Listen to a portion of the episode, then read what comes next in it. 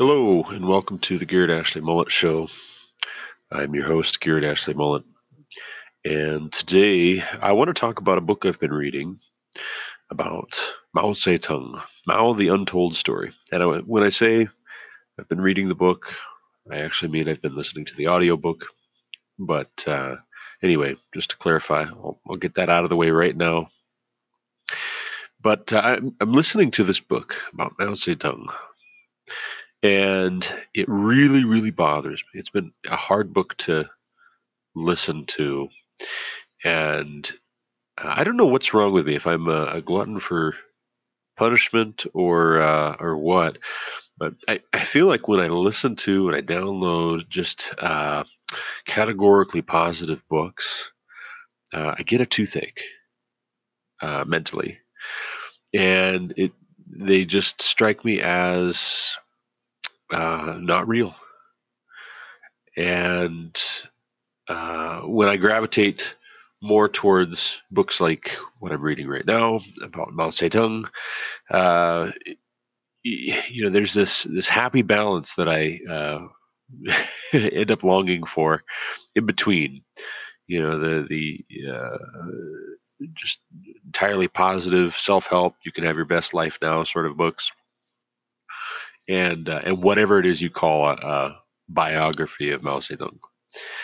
Um, I think I think the thing that gets me is it, it's similar to a horror movie, uh, and I don't watch horror movies, um, but you know, there's no counterbalance in the story of Mao Zedong, uh, at least in the 26 hours that I've listened to so far.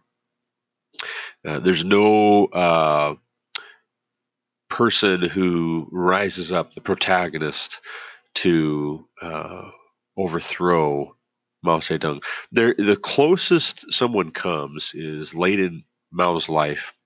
Uh, this young man named Tiger and uh, he he is the son of a very very high ranking official in Mao's regime in the Communist Party, and uh, he has read quite a bit and is paying attention and is disgusted at what Mao has done to China, and uh, and, and several people towards the end of Mao's regime become uh, pretty critical of him and uh, characterize what he has done to China as uh, being a, a, meat grinder. You know, that, uh, I think one of the phrases that's used in the book is that uh, Mao had a big belly full of evil thoughts, and each one he would uh, pull out would destroy many, many lives and cause huge amount of uh, pain and death and destruction. But uh, it ends up that plot uh, is not successful, and even fleeing the country uh, after the plan is uh, abandoned ends up being unsuccessful.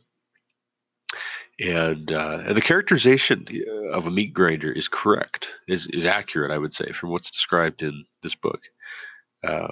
Mao almost relished. I think you could say he did relish human suffering and death. And quotas were established in communities for how many people needed to be eliminated. And people were killed in the most horrific ways, uh, being beaten to death, being publicly denounced, destroyed mentally, emotionally, spiritually, and physically uh, by, you know, not secret police in some uh, dark corner, but as publicly as possible, getting as much of the public involved in uh, the persecution of the Chinese under the communists as possible, so that uh, everybody was on the same page.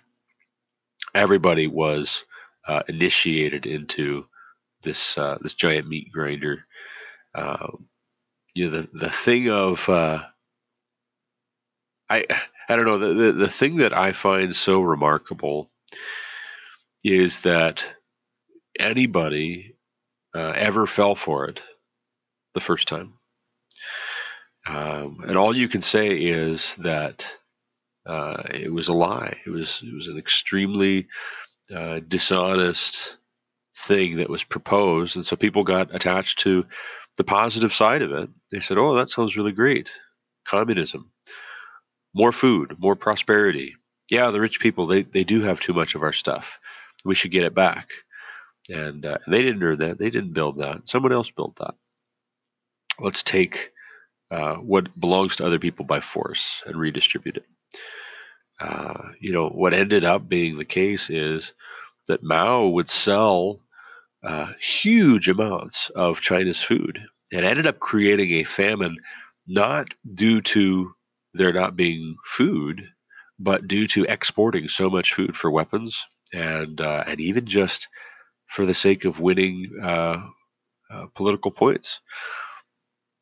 You know, uh, Mao was completely uh, oblivious, not oblivious. Uh, again, he, he, almost seemed to relish the fact that his own countrymen were being destroyed and, and starving to death. And uh, and then you get into the Cultural Revolution, and every aspect of culture had to be stamped out and destroyed.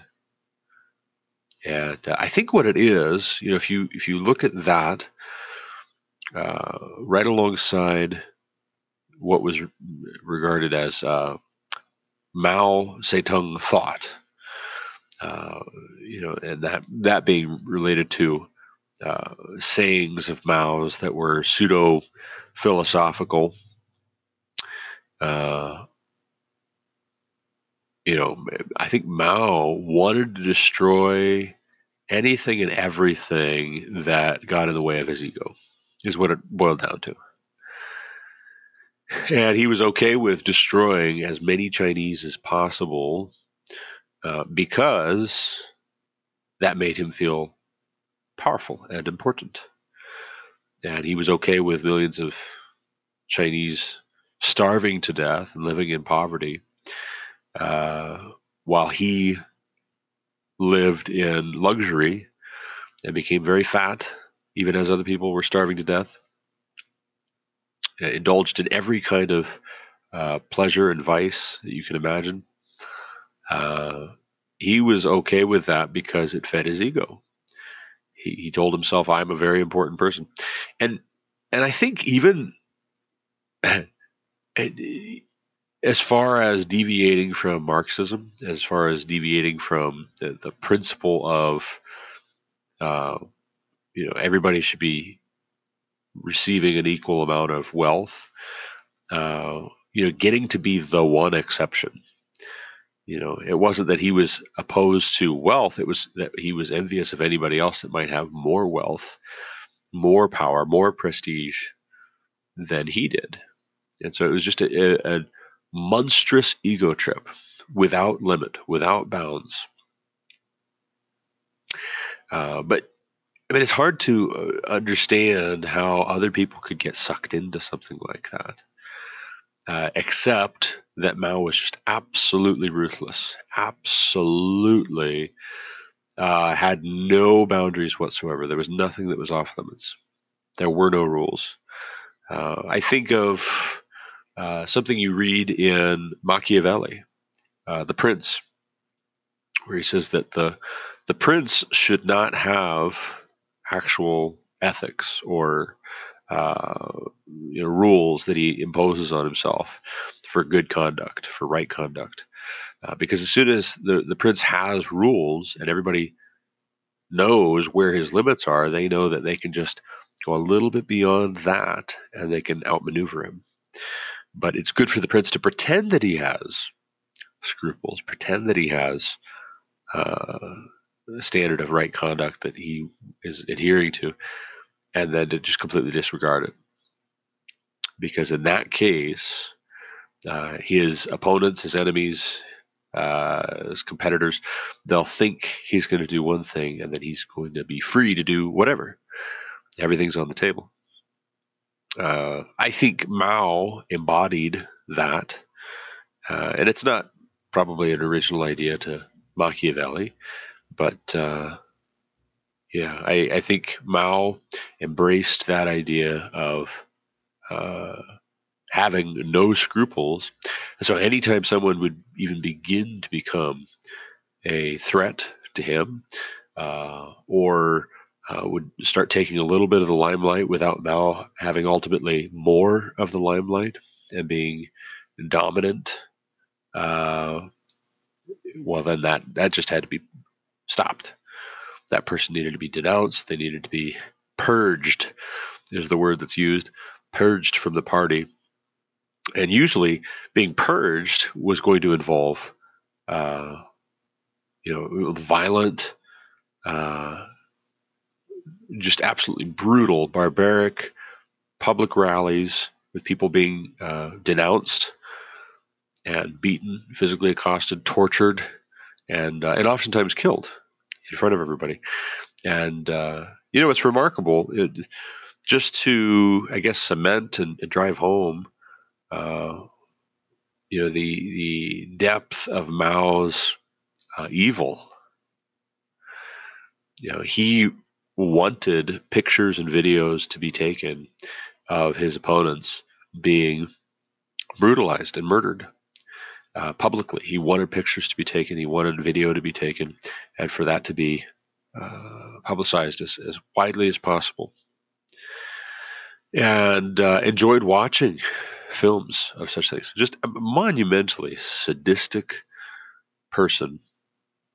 Uh, you know, that makes me wonder you know, maybe Mao wasn't uh, as much an adherent of, uh, you know, Machiavelli uh, as you might think.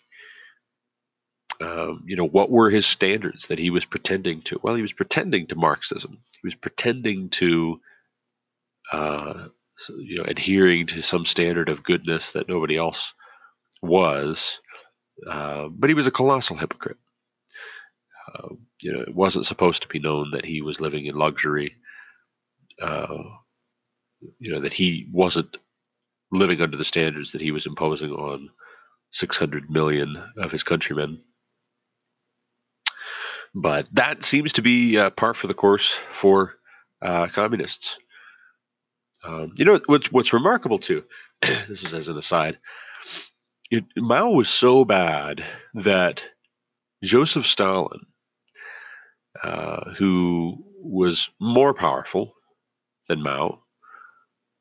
Uh, Joseph Stalin seems to have thought that Mao was a little much. Um, you know, Mao was so so bad that even Stalin was like, "Hey, guy, you, you might want to tone it down a little bit." Um, you know, through the the latter part of Mao's reign, uh, he was sending money to basically anybody that was bad around the world. He wanted to send the money, and uh, just just an absolutely satanic individual. But explain to me how it is that anybody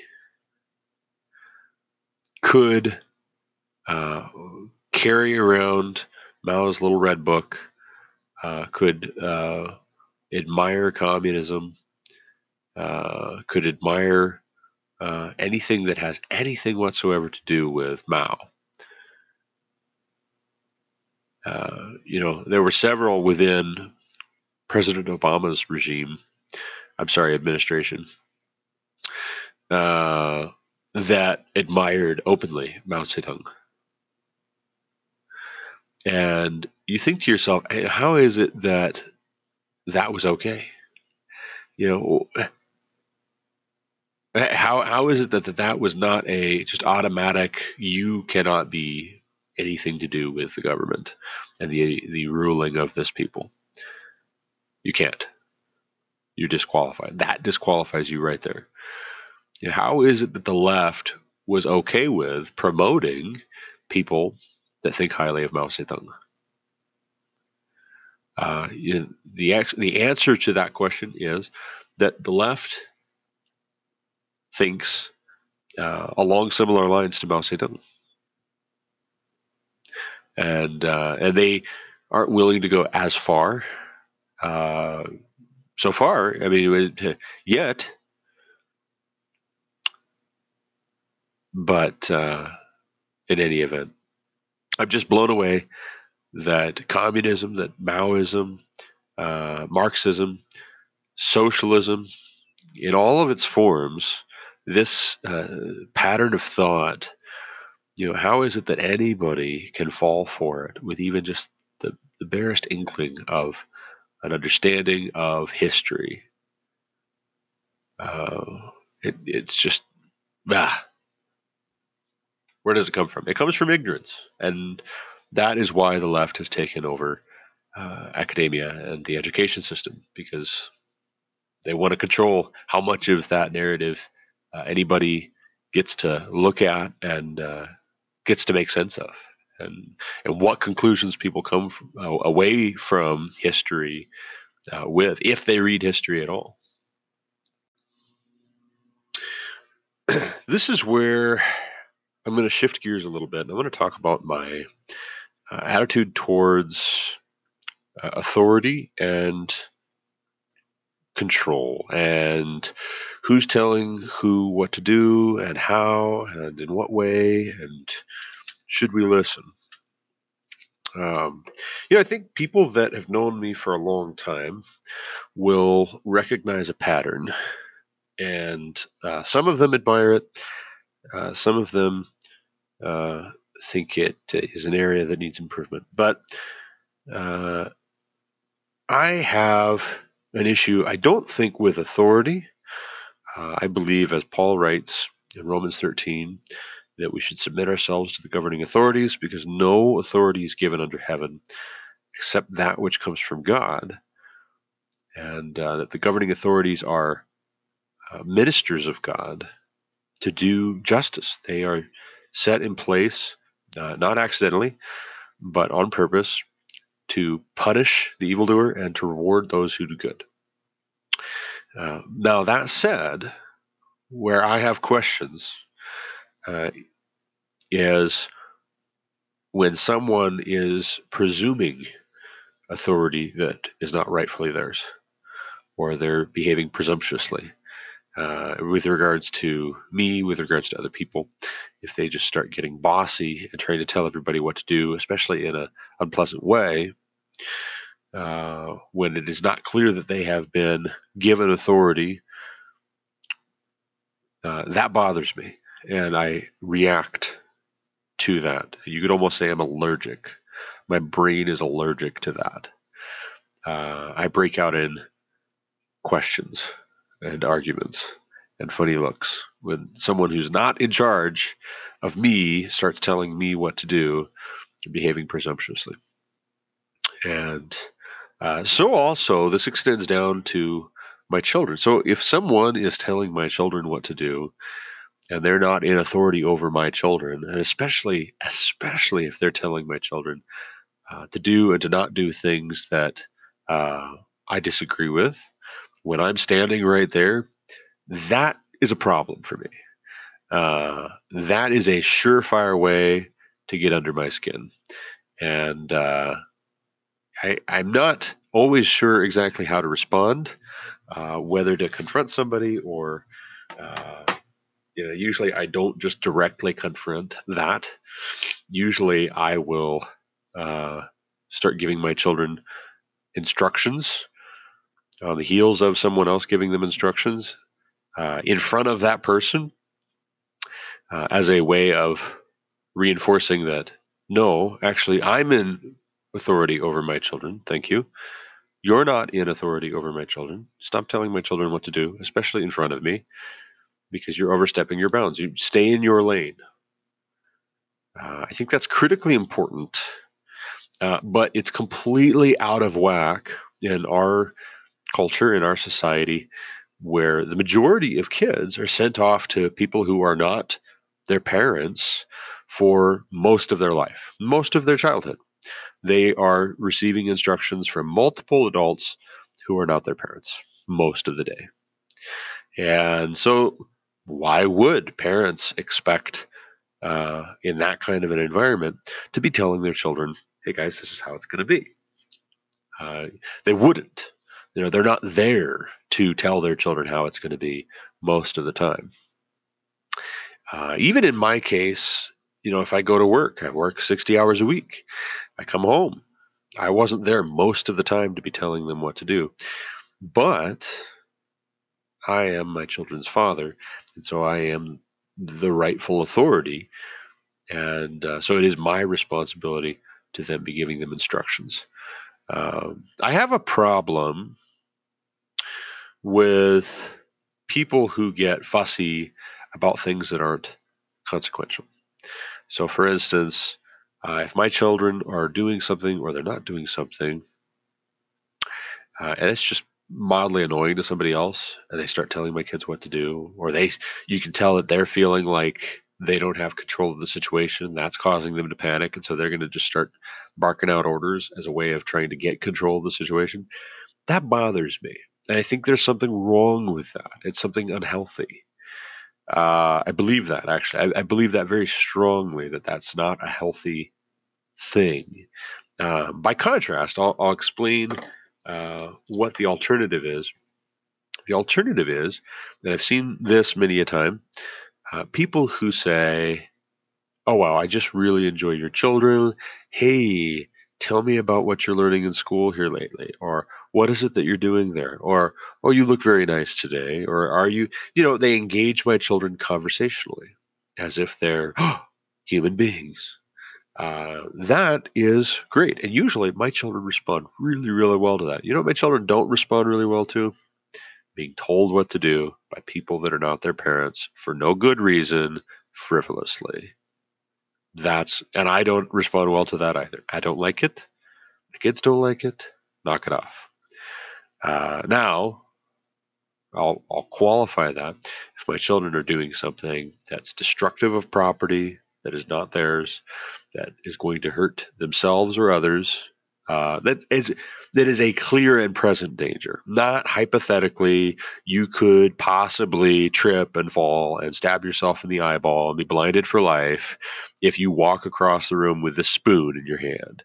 You know, not like that, but I mean like if they're playing on the edge of a two-story building's roof and they're wanting to do uh, hopscotch up there or jump rope, like okay, great. You know, tell my kids to come down. You have my blessing, and let me know that they're doing that so that I can keep an eye on them and give them a talking to. Okay. Uh, but what doesn't work for me is people are just making up stuff for my kids to do or to not do uh, just because they feel like they need to be in control uh, of children at, at all times. Now, I I think that there is a good reason. I believe that there is a good reason to be in opposition to uh, controlling people. And uh, I'll, I'll, explain here. Uh, it'll it'll take me just a second. Uh, so, you know, when you read in the New Testament about the fruit of the Spirit, uh, one of the things that you read is self control. That, that's in the list of the fruits of the Spirit. Self control. Uh, that is a, a fruit that is produced, that is uh, a, evidence that the Holy Spirit resides in you, that you have a relationship with God through Jesus Christ, that is redeeming you, that is uh, sanctifying you, that is is making you holy, uh, and that God's Spirit has cleansed you from all unrighteousness. You're no longer dead in your sins as you once were. You are a new creation. One of the evidences of that is self control. Uh, now, how does that jive with what Paul writes about uh, submitting yourself to the governing authorities? Uh, you can have self control and control yourself as you submit to the governing authorities. Uh, and that's important. Obviously, he's presuming that you have the ability to submit yourselves to the governing authorities, and he's asking you to control yourself in that manner. Uh, but there are limits. Uh, for instance, if the governing authority, human authority, is telling you to do something that is in contrast to what divine authority, i.e., uh, Yahweh God, Almighty Maker of heaven and earth, uh, has told, uh, then that person, that human being, is overstepping their bounds. So I'll give you an example. In the Old Testament, you have Shadrach, Meshach, and Abednego uh, being commanded to bow down to the golden statue of the king. Everyone is going to bow down to this statue and worship it. And it is a uh, cult of personality thing. It is not unlike the same spirit, the same uh, attitude that uh, captivated Maoist China and that animated Mao. You know, wouldn't surprise me if it had crossed Mao's mind to build a golden statue, make everybody bow down to it. Uh, and if you don't bow down to it, I'm going to throw you into a fiery furnace. You're going to burn. Uh, you know, that uh, was a, a command from human authorities, which those young men in exile were not obligated to obey. In fact, in order to obey the, commandment, thou shalt not have any other gods before me, uh, prohibitions on idolatry, uh, they had to say, I'm sorry, we, we cannot do that, O king. You know, our God, whom we serve, is able to save us, is ever able to deliver us, but even if he doesn't, we still won't bow down. The king is just enraged at this. How dare you flaunt my authority? Tell me what you're going to do and what you're not going to do. Do you know who I am? Throw them in the fire. He has them thrown in the fire. And God, who is not obligated to deliver them, does. He saves them miraculously. They are unharmed by this furnace. They're thrown into the fire and they come out unscathed. And that is a good example of civil disobedience, of uh, the Christian conscience at work. And it's by no means a rare example in the history of God's people. Uh, God's people have historically been very respectful of human authority because the same uh, attitude uh, that Paul is conveying when he says, Submit yourselves to the governing authority. For no authority is uh, given except from God. That same attitude animates God's people with regards to human authority. Uh, the limit is where human authority is overstepping its bounds, commanding something which clearly is contrary to God's authority, what God has said. Uh, now, I want to bring this full circle. You know, let's talk about Mao and let's talk about you know people telling my children what to do. That bothers me when people tell my children what to do when it's not necessary, because I feel like every time someone tells you what to do unnecessarily, like like they're just doing it to be controlling uh, and to assert dominance over you, uh, that if that's not appropriate, and if they have no business doing that, if they're not actually an authority over you, that you are uh, training yourself to not have self control. If you give into that, if you allow yourself to be afraid, if you if you uh, are intimidated by others, uh, you know, if the person is actually an authority over you and they have told you, I want you to do this, and uh, it's not something contrary to what God has commanded, okay, go do it. But uh, that can be a slippery slope where somebody is telling you to do this, that, the other thing, et cetera, et cetera, for no good reason, for no purpose, just to develop a pattern in your mind. You are going to obey, you're going to obey, you're going to obey. They're conditioning you for then telling you to do something which is not good. And uh, so we have to be on our guard, I think, for uh, not submitting ourselves to controlling people unnecessarily. And uh, I want to talk about uh, how that relates to the political climate in America, uh, because that's what we have with the progressives. We have people that want uh, to be in control of every aspect, every facet of your life. They want to nose in and put regulations and have people, bureaucrats, that are going to go around and make sure that those regulations are being followed. And they want a limitless number of variety of bureaus that will uh, give benefits and uh, repercussions of an unpleasant variety based on the uh, following of regulations. And sometimes it doesn't seem so bad. Sometimes it's, hey, what's the big deal? Uh, other times, yeah, this is increasingly so uh, on the left. Yeah, it is diabolical.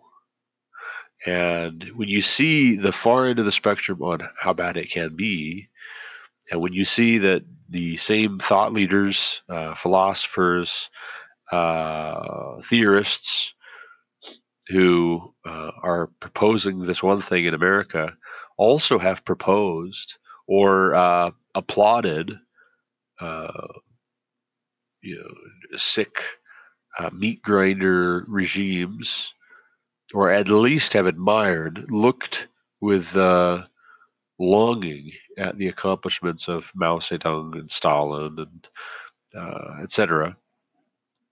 Uh, when you see that, uh, someone of that mindset is telling you to do this, that, the other thing, beware, be on your guard, and be prepared to say no.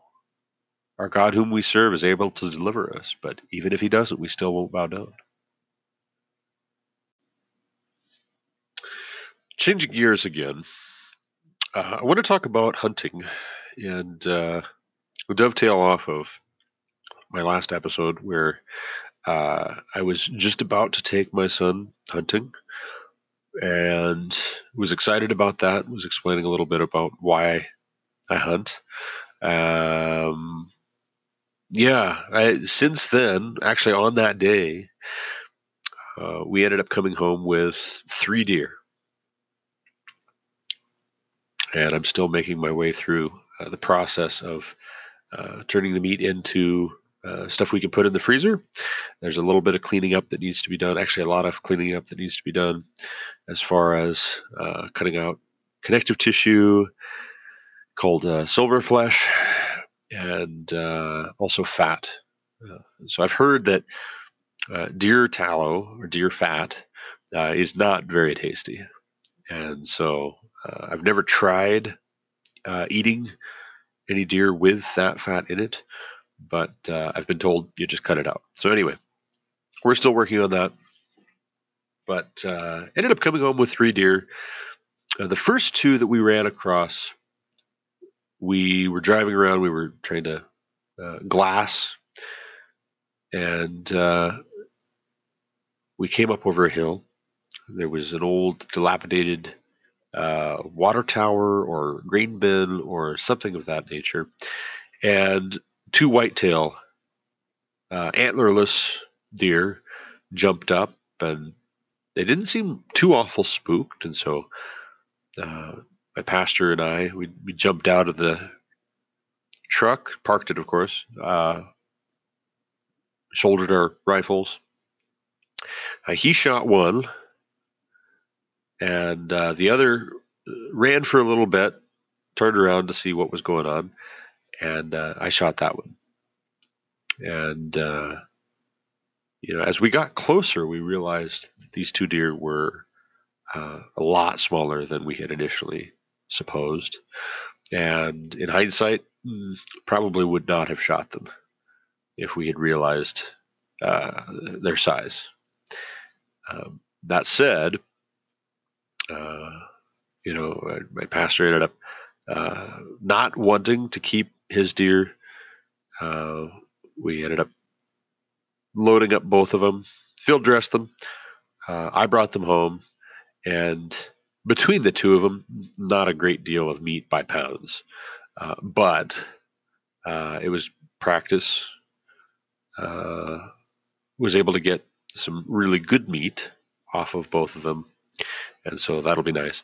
And then later in the day, just before the sun went down, we kept driving around and uh, tried going to one uh, piece of private land, a farm that uh, was owned by some people our pastor used to uh, pasture in Circle, Montana, and uh, tried hiking around there because they had seen some good sized bucks coming up right into their yards and uh, didn't see anything. So we hopped in the truck. We drove over to another spot, or we were on our way to another spot that they had recommended when I saw just right off of uh, a little curve and drop uh, next to the road. Uh, there were initially I only saw four deer, but they were standing right there, right on the side of the road. And uh, we got up and around the hill. And I said, "Hey, I saw some deer right back there." Oh, really? They seem spooked? No, no, I, I don't think so. I think they were just standing and grazing, and they didn't look like we disturbed them too much. So we parked, hopped out. Myself, our pastor, Butch, uh, my son Josiah, hopped out with our rifles and snuck quietly uh, around uh, downwind, and there were, I think, at least a dozen deer, all told, bucks and does, all over the place, and very uh, interested in one another, not really paying too much attention to us. They looked and they saw us at one point, and didn't spook. They they were just uh, more concerned with what they were doing with one another than with running away from us. And uh, so, anyway, long story short, uh, I ended up coming away with uh, one of the bucks, good sized body. He hung.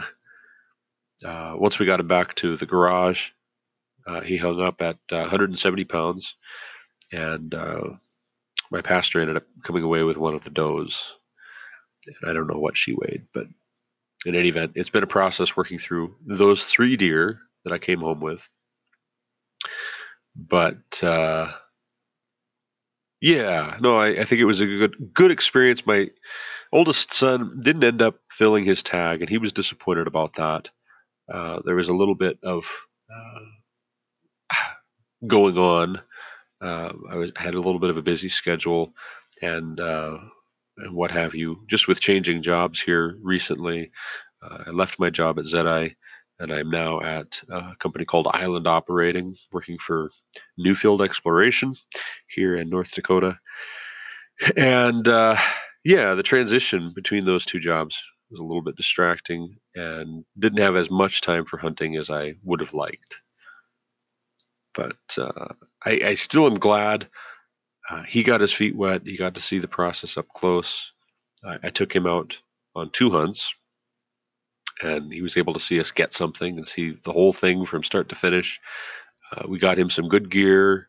Uh, you know, I think next year he'll be that much more motivated. His younger brother Eli is going to be going through hunter safety, and he's really wanting to uh, get into it and so I'll have two hunters to take out next year, and hopefully we get our tags all filled and come away with uh, lots and lots of meat. Um, I'm also trying to include them in the process of, you know, here is what it means to uh, to skin it, to quarter it, uh, to process that meat, to turn it into uh, food that we can eat. Uh, I think that's a really important uh, skill set for them to acquire and uh, I'm excited that I have the opportunity to teach it to them. But uh, yeah, no, related to the the topic of you know control, authority, people telling my children what to do. You know, just to reiterate, I really want my kids to be independent, to be as self sufficient as possible, um, to be able to ask for help when they need help, uh, but also to be able to help others and uh, to not require help for everything all the time, not to be helpless, uh, to be able to cooperate. And I think you know the way that we've approached hunting, working together, um, seeing it as a process where many hands make light work. I think that will help to teach them both to be self sufficient and also to be cooperative and to be hardworking. And uh, yeah, no, I, I, just think all that is good stuff, and uh, I'm excited to be doing it. Uh, changing gears back to politics for a second. Uh, I notice that there is uh, an issue right now that's at the forefront uh, concerning the caravan. And uh, I'm, I don't know, maybe there's more than one caravan. Uh, in any event, migrants from Latin America, South and Central America, want to come to the U.S. and they're coming in uh, groups of thousands at a time, and the uh, hope is to overwhelm our border security, and uh, you can almost hear the question of, "What are they going to do? Arrest us all?" And the response from Trump's administration has been to send the military to guard America's southern border. And I think that's the right response. Uh, that is an invasion when you have thousands of people trying to come into the U.S. from another country. And that is what the military is for. They are for national defense. This is our country, damn it. And you can't just barge in here uh, and take what you want and set up shop and do what you want. You're not going to start things off on the right foot by disregarding our right to say who comes into our country and who doesn't. Uh, now, my wife's cousin uh, would disagree with me on that. Josh from Nebraska. We've had some lengthy discussions, him and uh, some of his friends and family, that the government has no biblical authority to say who does and doesn't come into the country, and that if they try to make laws and then enforce those laws, you're either uh, uh, arresting people and deporting them or uh, violent action, then they are themselves guilty of breaking God's laws regarding kidnapping and uh, murder, etc. Uh, I disagree. I think when you have thousands of people from another country wanting to just barge into your country, and when they're willing to be violent, as these migrants have been, uh, throwing rocks and what have you, uh, I think that that is exactly what the government is supposed to be uh, protecting us from, from a uh, foreign relations standpoint. Uh, if they can't get that right, then I have very little to no use for them on any of the rest of it. Uh, we are a nation. We cannot be a nation without borders. And that is what the left knows as well. And I think that is why they are against fundamentally uh, Donald Trump's "Making America Great Again" uh, ethos. They're against border security. They're against defending uh, our country from invaders uh, because they would rather see a country uh, that is uh, the whole world in size, to where it's just a, a, big global socialist utopia where there are no borders. We're all just individuals, but that's just not going to work. That's uh, foolish. It is folly. Uh, that is a Marxist dream that we will find out is a nightmare if we try to implement it. And so we shouldn't. Um, but, you know, one of the things that I find uh, remarkable is for all of this talk of uh, borders not mattering, of uh, Trump just being this villain for keeping the migrants out. Uh, why is it that uh, Mueller's investigation for potential Russian collusion, why is it that that matters to the left? Yeah, you know, why is it that we are a nation when it's convenient to the Democrats for their narrative? you know, this is America. We can't have the Russians creating memes and sharing those online. Uh, but illegal immigrants, they just love America so much. We should just let them in. I'm sorry, if your line of reasoning holds true with regards to the Latinos, that they're wanting to be here and be involved, they, and they should vote too. Who cares if they're from another country? They should get to vote. Uh, why is it that that, that is okay? And yet they're on a witch hunt to try and find some connection between uh, President Trump and Russia that would have corrupted our political process. So, just to recap, the Democrats actively uh, encourage illegal immigrants to vote because they think that they'll vote Democrat. But it is the end of the world, the end of America as we know it, if some Russians created some online memes. Am I getting that right? How, how does that work exactly? Uh, it's hypocrisy. Now, on the flip side of it, I think Republicans should be concerned uh, if foreign powers are meddling in the American political process. But I think I think Republicans are concerned about that. You know, it's not like the Democrats are saying, "Hey, this is serious. They they shouldn't do that," and the Republicans are like, "Ah, oh, whatever." No, what it is is that the Democrats have uh, written themselves a blank check to go on a fishing expedition to find anything and everything that they can on Donald Trump to try and sink his presidency, to, to delegitimize it, to persecute anybody that would support him, to keep him from gaining any momentum, to keep him from upsetting the status quo, to keep the Democrats from losing their progress on instituting socialism. Uh, they're ratcheting up each administration, each time they elect somebody, each time they pass a law or a rule or a regulation or appoint a Supreme Court justice or whatever. Uh, they don't want anybody flipping the ratchet selector switch the other direction and ratcheting it uh, the other way. They, they can't have that. And so that's what Mueller's investigation has really been about for two years uh, is trying to stop Donald Trump, finding an excuse to. But the migrant caravan, uh, the invasion from Latin America, from South America, Central America, uh, it it just boggles my mind that the Democrats would, on the one hand, tell Americans, you need the government to be really big to take care of you uh, because you're not able to take care of yourself.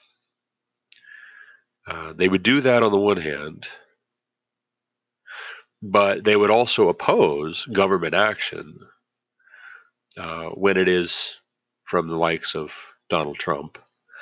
Uh, you know, wait a second. I thought the government was supposed to do the right thing and you know big government's a, good thing powerful government is a good thing.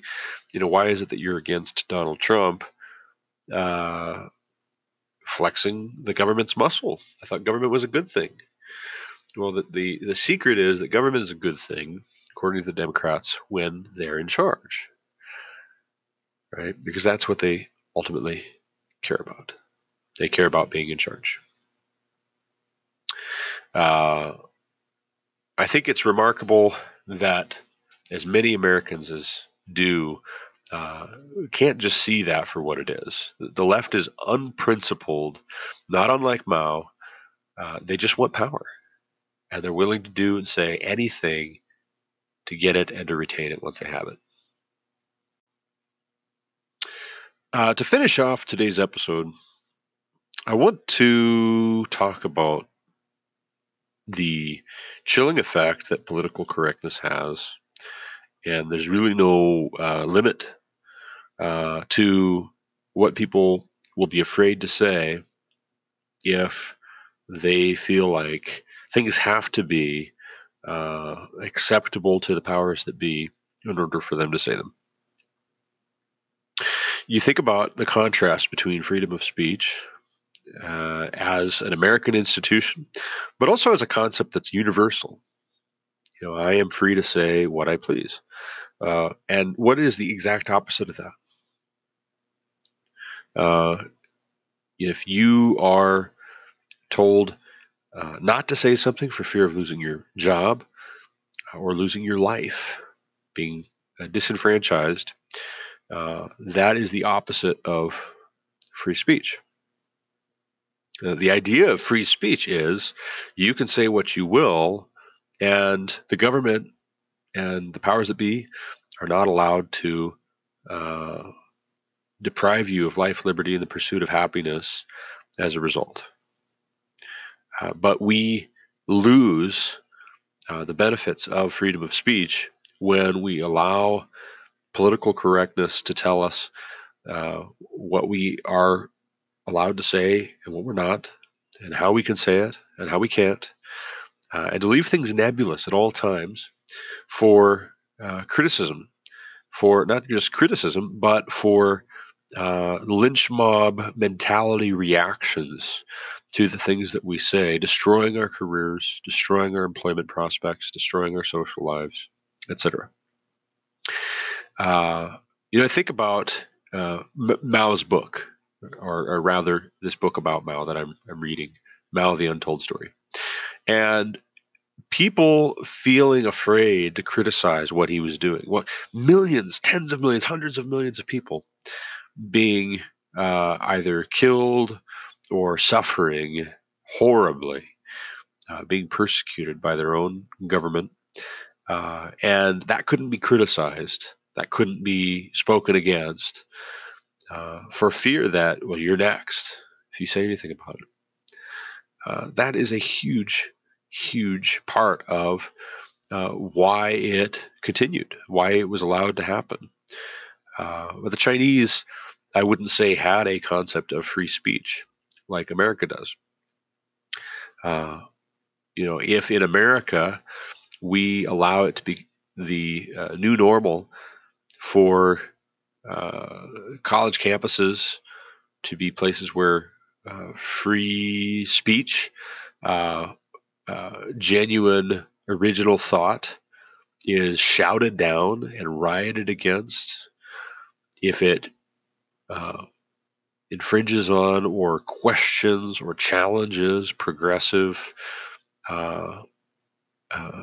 propaganda, if we allow that to be the, the new normal where free speech is not critically important and it's not something we defend, uh, then what is to stop somebody like a Mao from coming into power and then saying, you know what, uh, the riots are not enough. We need to officially shut down people that say this, that say that climate change is not a man uh, man-made phenomenon, is not a uh, real, serious, pressing, clear and present danger uh, that we need to uh, take control of the economy to fix. You know, we're we're not okay with you criticizing the uh, state funding of Planned Parenthood, so we're going to throw you in jail uh, because you tried to give a lecture uh, calling for action against Planned Parenthood, or because you took a video of Planned Parenthood executives talking openly about selling fetal tissue for profit, uh, talking callously about what they do with uh, abortion, how they perform them, how they talk women into getting abortions, and what their fears are as far as an undermining of their business model uh, through education, through uh, what have you. I mean, if if it becomes uh, not only something that the masses shout you down for, but let's what happens when those masses start to elect representatives that then will use the power of the state to shut down conservative thought, and not just conservative thought, but free thought. Right? That's what's at stake. Uh, it really isn't about conservative versus liberal. It's about freedom versus tyranny. It's about the ability to criticize and challenge uh, what's going on when it's wrong and evil, and to do so in a cogent, uh, rational way without being punished for that. Uh, when we turn our backs on that as being uh, sacred, a sacred right, a sacred duty, then uh, there's no safeguard against uh, someone like a Mao coming in uh, and persecuting us as a people, destroying our nation. Uh, if we allow that to happen, then the consequences that come with a Mao like personality or Stalin or Hitler, those consequences uh, are uh, the bed that we've made that we get to lie in. Um, you know, by contrast, you know, if we as Christians regain the Christian conscience, the same conscience that animated Shadrach, Meshach, and Abednego, to say, Our God, whom we serve, is able to deliver us, but even if he doesn't, we still won't bow down. That Christian conscience that says, I'm going to respect you and your authority insofar as you actually have the authority to tell me what it is you're telling me. And that I'm going to respectfully refuse to obey where it is you ask me to do something that is ungodly. And I'm going to call for repentance. Preach the gospel in season and out of season, where you're openly, flagrantly sinning and you're mocking, you're, you're taunting holy and righteous God. Uh, I'm going to call for repentance. I'm going to speak clearly and say that is ungodly. Uh, that's what we have to regain if we want to uh, not make America great again, but if we want to do justice, love, mercy, and walk humbly with our God in this context. You know, if this is where I was born, if this is where you were born in the United States of America at this very time in history, this is our context. So, what does doing justice, loving mercy, and walking humbly with our God look like right now and right here? We have to figure that out. You know, Micah 6 8. He has shown you, O man, what is good. What does the Lord require of you? But to do justice, to love mercy, to walk humbly with your God. Do justice. Do justice. Not going with the crowd. Proverbs talks about it being evil if you just go along with the crowd. Whatever it is that the majority are saying, you just go with that. That's evil that corrupts justice. You know, it was a, a crowd shouting, Crucify him to Pilate uh, regarding Jesus. And it was Pilate saying, I find no fault in him. He washed his hands. Is that us? Is that who we want to be? Pontius Pilate? What is truth? Truth is whatever the majority say it is. No, no, no, no. Truth is whatever God says it is. Whoever trusts in him is safe. The fear of man lays a snare. Whoever trusts in Yahweh is safe. And if we put our trust in him, and if we do justice according to God's standard of justice, if we love mercy, where God is merciful and where God calls us to be merciful, if we walk humbly with the Lord our God, not getting self righteous, being humble, but no less bold, God's glorified, whatever direction America goes. You know, if America turns into Mao's China 2.0, then God is still being glorified as we are like those youths in Babylon, saying, Our God, whom we serve, is able to deliver us. But even if he doesn't, we still won't bow down. That is our responsibility just as much and to counterbalance uh, what Paul writes in Romans 13. If you just say Romans 13, Romans 13, Romans 13, well, then what stops you from uh, just going right along with uh, a, a, Nazi uh, concentration camp guard who says, I want you to escort these prisoners to the gas chamber, and then I want you to take them out back and bury them in that big hole?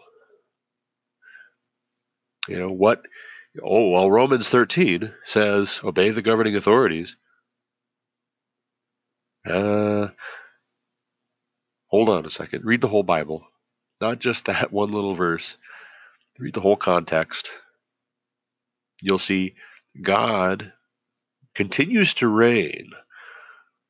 You know, Mao Zedong doesn't become God uh, when he takes uh, you know, control of the country. He doesn't become God. God is still God over Mao and everyone else. And ultimately, we have to obey God rather than men if there is ever uh, a conflict between the two. In any event, with that, I conclude this episode of the Garrett Ashley Mullet Show. Uh, I would recommend, if you have a strong stomach and 30 hours, uh, read Mao the Untold Story. Uh, beware of socialism, communism, Marxism, uh, Maoism in all its uh, forms. Uh, just know truth and be bold and be courageous and be independent and don't let people who aren't in charge tell you what to do and be self-sufficient uh, or try you know see how far you get you know that's biblical. It really is. It isn't biblical to be helpless and limp-wristed. Uh, that is not necessary in order to be a good christian. In fact i think uh, all evidence points to the other.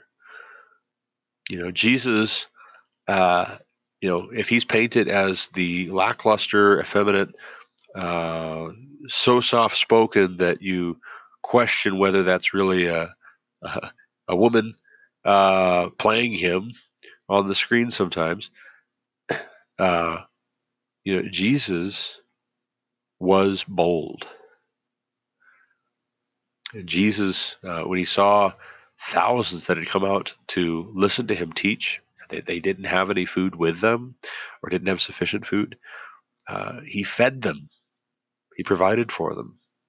You know, when he saw that people were sick, he healed them. When he saw that they were possessed by demons, you're thinking scary stuff, evil, evil, evil. He cast the demons out, commanded them with authority. You know, when you're exorcising a demon, you don't say, "No, Mister Demon, please, uh, I, my name's Ned Flanders, and I would really appreciate it if you would get out of that person, if you don't mind." No, Shut up. Get out of here. Be gone. Go back to hell. you know, Jesus was bold. We should be bold. We should be humble. We should be willing to suffer where it is appropriate to suffer. And we also have to be, first and foremost, obeying God. And uh, anyway, with that, I close this episode. Thank you for listening. If you've made it this far, if you have anything to add, any comments, questions, concerns, objections, complaints, uh, you can either keep them to yourself or you can uh, reach out to me. Uh, you can find me on Facebook. Uh, my Gmail is garrettmullet at gmail.com, naturally. Uh, reach out, find me, do a Google search, you'll find me, and uh, let me know what you think. Thank you.